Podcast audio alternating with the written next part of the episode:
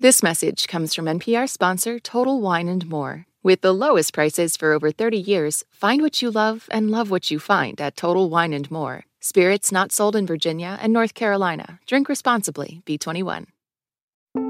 You're listening to Shortwave from NPR. Uh, I love that sound. That's the sound of wishing on shooting stars in Animal Crossing which I played a lot of at the beginning of the pandemic. But sadly, Emily, putting on my scientist in residence hat, the star falling sound, it's not super accurate. It's a video game. Does it need to be accurate? I- am just saying, in the game, you're picking up pieces of gaseous star from the beach. True. And I don't know about you, but I've never seen chunks of star just lying around. Well, that's because you are a real scientist, Regina Barber. I imagine when you were a kid and gazed into the night sky, you asked technical things of the cosmos, like, what are you made of chemically? I mean, you're not wrong, Emily. Yeah. I wanted to know what a meteor was. You know, I didn't take it at face value as a little yeah. kid that they were actually stars falling from the sky. And the truth of what they are is much cooler. So today's shortwave asks the question Twinkle, twinkle, little shooting star. Tell us what you actually are.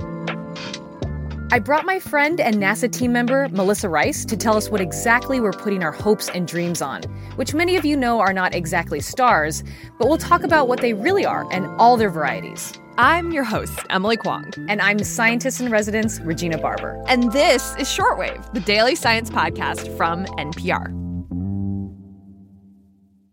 This message comes from Apple Card. You earn up to 3% daily cash on every purchase. That's 3% on products at Apple, 2% on all other Apple Card with Apple Pay purchases, and 1% on anything you buy with your titanium Apple Card or virtual card number. Visit apple.co slash card calculator to see how much you can earn. Apple Card issued by Goldman Sachs Bank USA, Salt Lake City branch. Subject to credit approval. Terms apply. Okay, Regina, so through your powerful connections as an astrophysicist, you managed to get us an interview with a real life NASA scientist to help us understand the true meaning of shooting stars. Yeah, so I brought my friend Melissa Rice. She's a planetary scientist. Uh huh. She works on Mars rovers. So cool. And I like to tell people she drives robots on another planet. That's a really cool job description. Yes, I agree. And she told me that first of all, there's a couple of types of space rocks out in the universe orbiting our sun. There's asteroids and there's comets. What is the difference? Asteroids are strictly any planetary body or like hunk of rock from the asteroid belt. Okay. Comets, on the other hand, they're made up of ice and dust. Hmm. They're basically big, dirty snowballs. but astronomers have been observing them for like thousands of years. And how many comets are there out there? NASA says there's just under about 4,000 like known comets, mm-hmm. but there's probably way more orbiting the sun beyond Neptune and the Kuiper belt. We just don't notice them because they're kind of just hanging out and orbiting. But Melissa says every once in a while, one of them gets a nudge.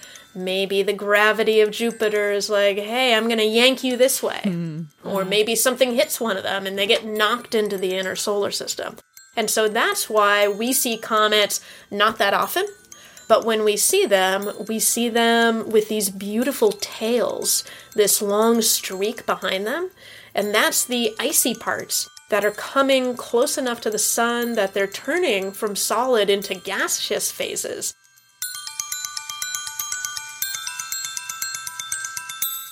I love it when comets come by Earth. It's a global science event. You know, yeah. we have Halley's Comet, and then in the Northern Hemisphere, we get the treat of seeing the Perseid shower every August.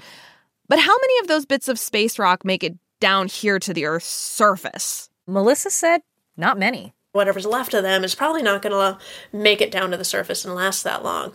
Um, but the rocky fragments, those are pieces that we can probably find, and the comets will certainly leave impact craters. Mm.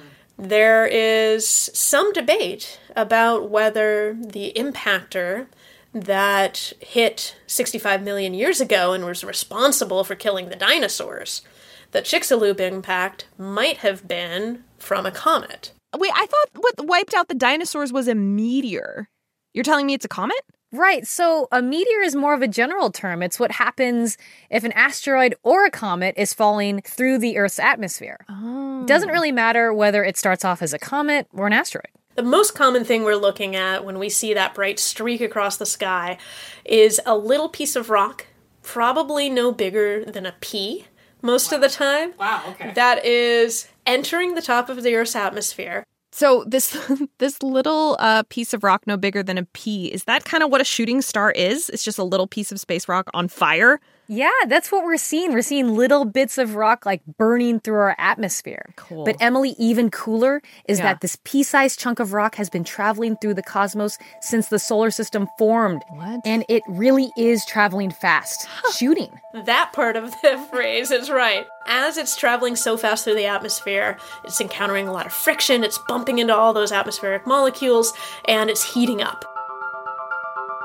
And most of those shooting stars never make it to the ground. They burn up entirely in the atmosphere. And so they're adding to our atmosphere. It's the Earth continuing to grow as a planet. So the Earth is accumulating space rocks? Yeah, the atmosphere is growing in mass, and our solar system is always changing. That's how the planets formed by accumulating space rocks and continuing to grow. I mean, that's what the Earth is, is a bunch of space rocks that hit each other and grew bigger and bigger to form our planet. Wow. This is kind of blowing my mind. Like it's making me reconsider what a planet is. Is this how the Earth was made? Yeah. Just just rocks colliding? Yeah, mass attracts mass. But it's really just the last few decades that researchers reached a broad consensus that rocks fall from space. Before then, people didn't even know how the craters on the moon were formed. That was contentious until the 1960s, the Apollo program. There was serious scientific debate about whether the holes in the ground on the moon were volcanoes or impact craters. And the debate's been going on for a long time, like all the way back to the early 1600s. That is a long time to be debating this. At least now we've established that the craters on the moon and the craters on the Earth are real. They're from space rocks. And we can still find remnants of these space rocks that have collided with Earth here, right? There's traces, there's evidence that that happened. Yeah, they're pretty much everywhere. Ooh. And two thirds of the ones collected by researchers come from Antarctica hmm. because they're really obvious to spot on top of those giant sheets of ice. That makes sense. Yeah. But how do you know that the thing you're picking up is a meteorite, that it came from space and it's not just some random rock? Well, first, rocks don't really come up from the bottom of the glacier. So if there's a rock lying on top of the ice, it's probably a meteorite. Sure. Second, researchers can use powerful magnets to detect some of them, especially the ones that are made up of mostly iron, hmm. which actually you and I can do on a much smaller scale at home. Oh, how? You can find flecks of space on your roof or on your deck using a pretty powerful magnet. You know, that actually reminds me of a Simpsons episode that shows the journey of one of these space rocks landing on Earth. Observatory? This is Bart Simpson. I see something in the sky at 4, 12, 8, and last number is 7. Hey, what are you doing? Give me that phone. Congratulations, Bart. You've just discovered a comet.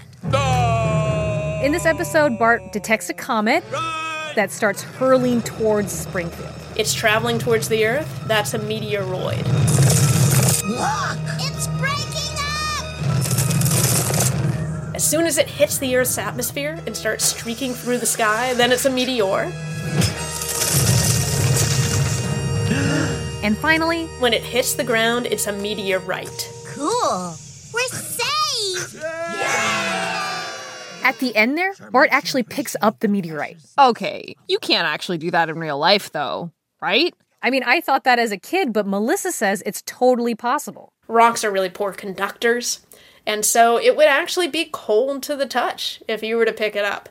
Um, most of the evidence that we have is anecdotal from the limited number of people who have seen a fall and then gone and touched it, and so we need need more data as always. Hmm.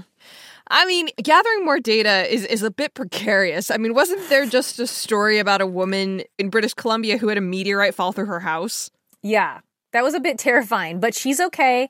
It landed on her pillow, oh, and Melissa actually made me a little less anxious with some more news. it's disturbing to think that rocks could fall from space, but there haven't been any recorded fatalities of a human being by a meteorite impact. Okay. Recently, researchers might have found evidence of a death in Iraq, like back in the 1800s. And uh-huh. Melissa says there has been a few close calls, Okay. and it has been confirmed a farmer saw one hit and kill a dog.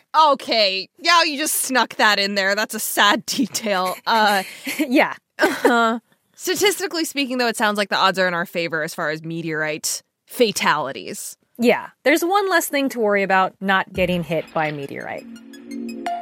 You know, we ended this in a bright place. We I'm, I'm glad for that. And I appreciate you giving me so much wish related wisdom. I will think about you when I wish upon a star the next time. Thank you.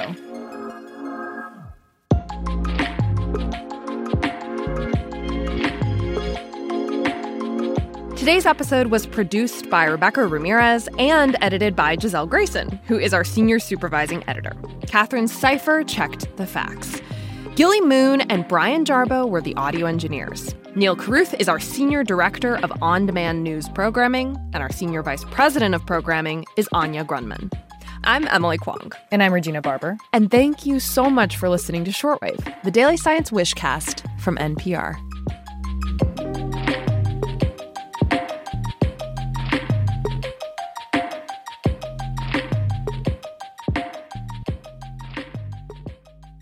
If you got one chance to sh- wish on a shooting star and knew it would come true, what would you wish for? It's like a dinner with Michael Keaton, right? Let's put that out there. Law of attraction. I can't believe I did put that out there. Anyway, M, what would you wish for? I would want to have a no holds barred conversation with Michelle Kwan, maybe a little bit of ice skating, but I think the only reason I'm a journalist is because it brings me ever closer to the possibility of interviewing her. It's going to happen. Mm, thank we, you. We're going to wish on a star. Okay, here we go. Ready? This message comes from NPR sponsor ShipBob.